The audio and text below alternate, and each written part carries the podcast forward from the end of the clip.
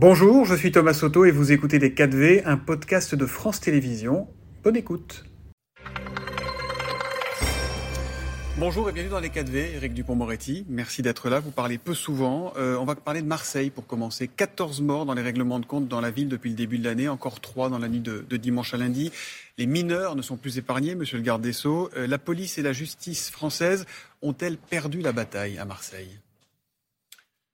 Gérald Darmanin a considérablement renforcé le nombre de policiers à Marseille. Hmm. C'est une des façons de répondre à la délinquance j'ai considérablement renforcé le nombre de magistrats, de greffiers, de juristes assistants. À Marseille, j'avais parlé d'un plan Marshall, et les chefs de juridiction ont d'ailleurs souligné euh, cet effort euh, remarquable. Pour autant, euh, on le sait, le combat contre les stupéfiants n'est pas un combat qui date d'hier. On n'est pas résolu au fatalisme. Nous n'avons jamais saisi autant de produits stupéfiants les peines prononcées n'ont jamais été aussi lourdes.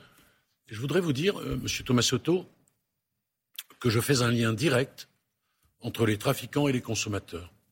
Le confort festif, eh bien, euh, ça donne aussi des règlements de compte. Et tous ceux qui consomment le petit pétard le samedi soir devraient s'en souvenir. Il faut durcir la loi contre les consommateurs alors pour essayer d'assécher tout ça ou pas? Alors, il y a, vous le savez, euh, des amendes forfaitaires contre les consommateurs. Moi, je suis personnellement contre euh, la libéralisation de la consommation de produits stupéfiants. Mmh. D'abord parce que sur notre jeunesse, ça a des effets délétères que nous connaissons, et notamment des pathologies psychiatriques parfois lourdes. Donc je pense qu'il faut interdire et maintenir cette interdiction. Mais nous avons aussi un certain nombre de résultats notables en termes de saisie. Nous avons récemment au ministère de l'Intérieur d'ailleurs communiqué avec euh, Gabriel Attal sur les résultats. Je le dis, ils sont impressionnants. Mais tout ça, tout ça, est vrai, Éric Dupont-Moretti. Les moyens supplémentaires, c'est vrai. Les 150 millions annoncés par euh, Emmanuel Macron en 2021, c'est vrai. Les policiers supplémentaires, c'est vrai. Et en même temps, au bout du compte, on a trois morts dans les dimanches à lundi. On a une procureure qui parle d'une logique de vendetta. Et on a une, une, avocate marseillaise dont le frère a été tué en 2016 qui disait hier Marseille est devenue une zone de non-droit. Aujourd'hui, les affaires sont classées sans suite. On peut tuer sans risquer la prison. Non. Pardonnez-moi. Quand. Euh, une affaire est élucidée, et quand mm. on a des coupables, ils sont euh, évidemment euh, jugés, et, je le dis parce que c'est une réalité, je tiens les chiffres à votre disposition, jugés sévèrement. J'ai moi-même d'ailleurs pris un certain nombre de circulaires pour lutter contre le trafic de stupéfiants. C'est un combat qui ne s'arrête jamais. Mais qu'est-ce qu'il faut faire de plus ou de différent? Est-ce qu'on est a une idée de réponse? Est-ce qu'on a une idée de solution? Ou est-ce que là, on est condamné à subir? Mais non, on n'est pas condamné à subir il y a, je le dis, et il faut que vous m'entendiez, des saisies de plus en plus importantes. On a par exemple réglé la question des mules de Cayenne. Vous savez, mmh. ces très jeunes gens qui prenaient l'avion pour importer des produits stupéfiants, souvent cachés, incorporés. Bien sûr, on a réglé cette question. Il y a 100% de contrôle aujourd'hui. Ça ne s'arrête jamais. Ça génère beaucoup d'argent. Je veux vous dire que nous avons développé aussi la saisie des avoirs criminels. Aujourd'hui, on peut saisir des immeubles et on le fait. On peut saisir des biens et on le fait et on peut même les redistribuer. Donc vous nous dites quoi? Il faut continuer et ça va payer Et on peut même, pardonnez-moi, je, voudrais terminer ma phrase, les redistribuer à des associations caritatives. Donc il faut continuer cette lutte, elle est incessante et il faut évidemment renforcer les moyens, ce que je compte faire bientôt d'ailleurs, parce que nous avons un programme pour renforcer considérablement les moyens de la justice et de façon historique, vous le savez, 1500 magistrats de mhm. plus, 1500 greffiers, des juristes assistants, nous en avons embauché récemment 300, et c'est comme ça que nous parviendrons à mieux combattre ce trafic de stupéfiants. La violence dans le pays, c'est aussi depuis plusieurs semaines celle des manifestants les plus radicalisés, des casseurs et aussi parfois de quelques policiers qui visiblement perdent leur nerf. Qu'est-ce que cette situation, cette, cette tension inspire au garde des Sceaux que vous êtes? D'abord qu'il ne faut pas tout mélanger et qu'il faut remettre, c'est l'occasion, et vous me permettez de le faire, l'église au milieu du village. Mmh. Partons de Sainte-Soline, puisqu'on en a beaucoup parlé. Euh, voilà euh, des bassines euh, qui ont été discutées par des élus de tous bords. La justice a validé la création de ces bassines. Alors on peut être pour, on peut être contre. On peut manifester. C'est un droit constitutionnel, sauf que là, les manifestations étaient interdites. Donc, des gens, en dépit de cette interdiction, sont venus sur place. Y compris des élus. Y compris des élus sains de leur écharpe tricolore, et un certain nombre de casseurs, qui ne venaient pas, comme l'a dit M. Mélenchon, pour se promener dans les champs, puisqu'ils étaient armés de boules de pétanque. Il n'y avait pas de concours de pétanque ce jour-là. Ils avaient des cocktails Molotov, ils avaient des cagoules, ils avaient des haches. Je pense que ni vous ni moi, nous ne nous promenons dans la campagne de cette façon. Là, on s'en est pris violemment aux forces de l'ordre, qui étaient là pour sécuriser ce lieu. Au fond, euh, Monsieur Thomas Soto, demain, euh, des casseurs souhaitent saccager les bâtiments de France 2.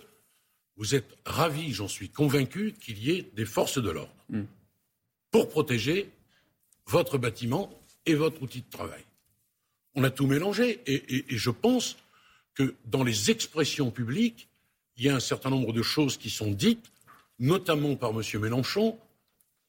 Ce sont des choses qui sont irresponsables Est-ce qu'il n'y a pas des mots, des mots, qui sèment la confusion aussi chez le ministre de l'Intérieur quand il parle de terrorisme intellectuel de l'extrême gauche? Écoutez, il y a 1093 euh, blessés chez les policiers, les gendarmes, les sapeurs-pompiers. Et vous avez euh, M. Mélenchon qui vous explique que la police tue. Vous avez M. Mélenchon et les siens qui mm. vous expliquent que les violences ne sont, selon eux, que D'accord, mais on a eu droit à l'écoterrorisme, maintenant on a le terrorisme d'extrême gauche. Est-ce que ce mot terrorisme vous choque? Est-ce qu'il faut, est-ce que c'est pas dangereux de le mettre à toutes les sauces? Est-ce que c'est du terrorisme ce qu'il y a eu à saint Monsieur, euh, les discours euh, la sémantique m'intéresse peu. Euh, Gérald Darmanin a raison de dire les choses. On ne peut pas mm. tout mélanger. Il y a ceux qui nous protègent. Donc c'est une forme de terrorisme Et qui protègent, pardonnez-moi, les manifestants. Oui. Oui. Les manifestants, d'ailleurs, euh, qui, euh, avec les syndicats, ont manifesté pacifiquement. Et vous avez là un certain nombre de voyous qui viennent casser. Et moi, pardon de vous le dire, à une heure du matin, si je me promène dans Paris, mm. ce que mon ministère m'interdit aujourd'hui, je préfère rencontrer des forces de l'ordre que des casseurs. Voilà je, pense, je, pense, que tout le monde sera d'accord là-dessus, mais moi je vous pose une question sur ce mot de terrorisme. Euh, la France a payé pour savoir ce qu'est le terrorisme. Est-ce que c'est pas mettre de l'huile sur le feu que d'utiliser ce mot pour parler d'une opposition politique ou de comportements qui ne sont semblent pas être pénalement du terrorisme? Non, mais c'est aussi dire les choses. Gérald Darmanin s'exprime avec euh, beaucoup de liberté, beaucoup de franchise. On en a un peu ras-le-bol que nous soyons euh, désormais dans la confusion de tout. Je vais vous dire autre chose, monsieur, pardon. On évoque euh, aujourd'hui une démocratie qui serait dévoyée. Ce n'est pas le cas? Mais le, garde des Sceaux, euh, puisque vous m'interrogez en cette qualité, doit vous dire que une démocratie est dévoyée quand elle ne respecte plus l'état de droit. Ce n'est pas plus compliqué mmh. que ça. Le 49.3 appartient à la Constitution. C'est notre règle fondamentale, adoptée en 58 par 80% de nos compatriotes. Le droit de manifester est aussi garanti par la Constitution, la même. La liberté syndicale est aussi garantie par la Constitution. Ça veut dire quoi Qu'on vit, une, crise, une crise politique et pas une crise démocratique aujourd'hui? Non, ça veut dire que certains, en permanence, jettent de l'huile sur le feu pour abattre la République. Ça n'est pas plus compliqué que ça. Vous voulez un dernier exemple? On a caricaturé le président de la République. Mhm. Il apparaît sur un mur euh, près d'Avignon, en Asie. En, Asie. Monsieur Bompard, LFI, est interrogé et il dit Mais vraiment, du bout des dents, je ne crois pas que le président de la République soit un nazi. On ne peut pas y aller un peu plus fort? On ne peut pas dire les vraies choses?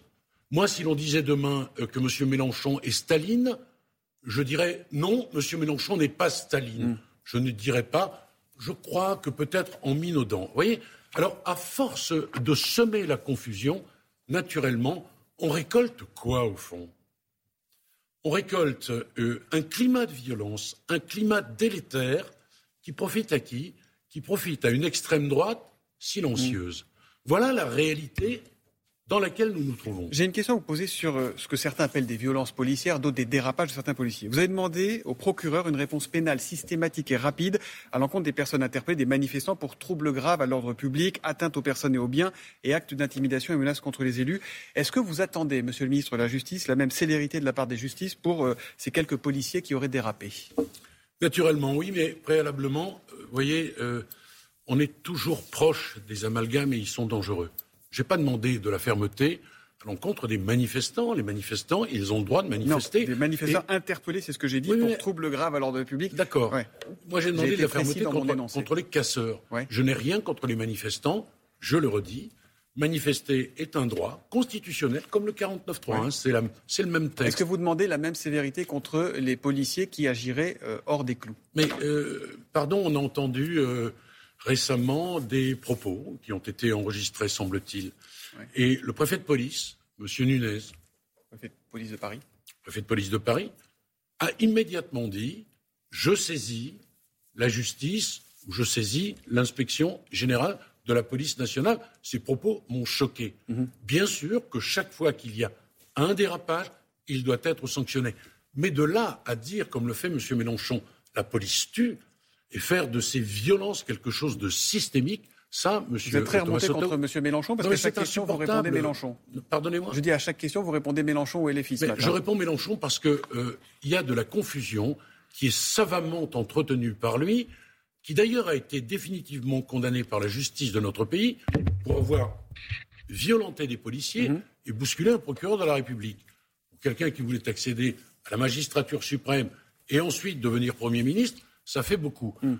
Je dis, monsieur, que nous avons besoin de dialogue, nous avons besoin d'apaisement, nous avons besoin de redire les choses.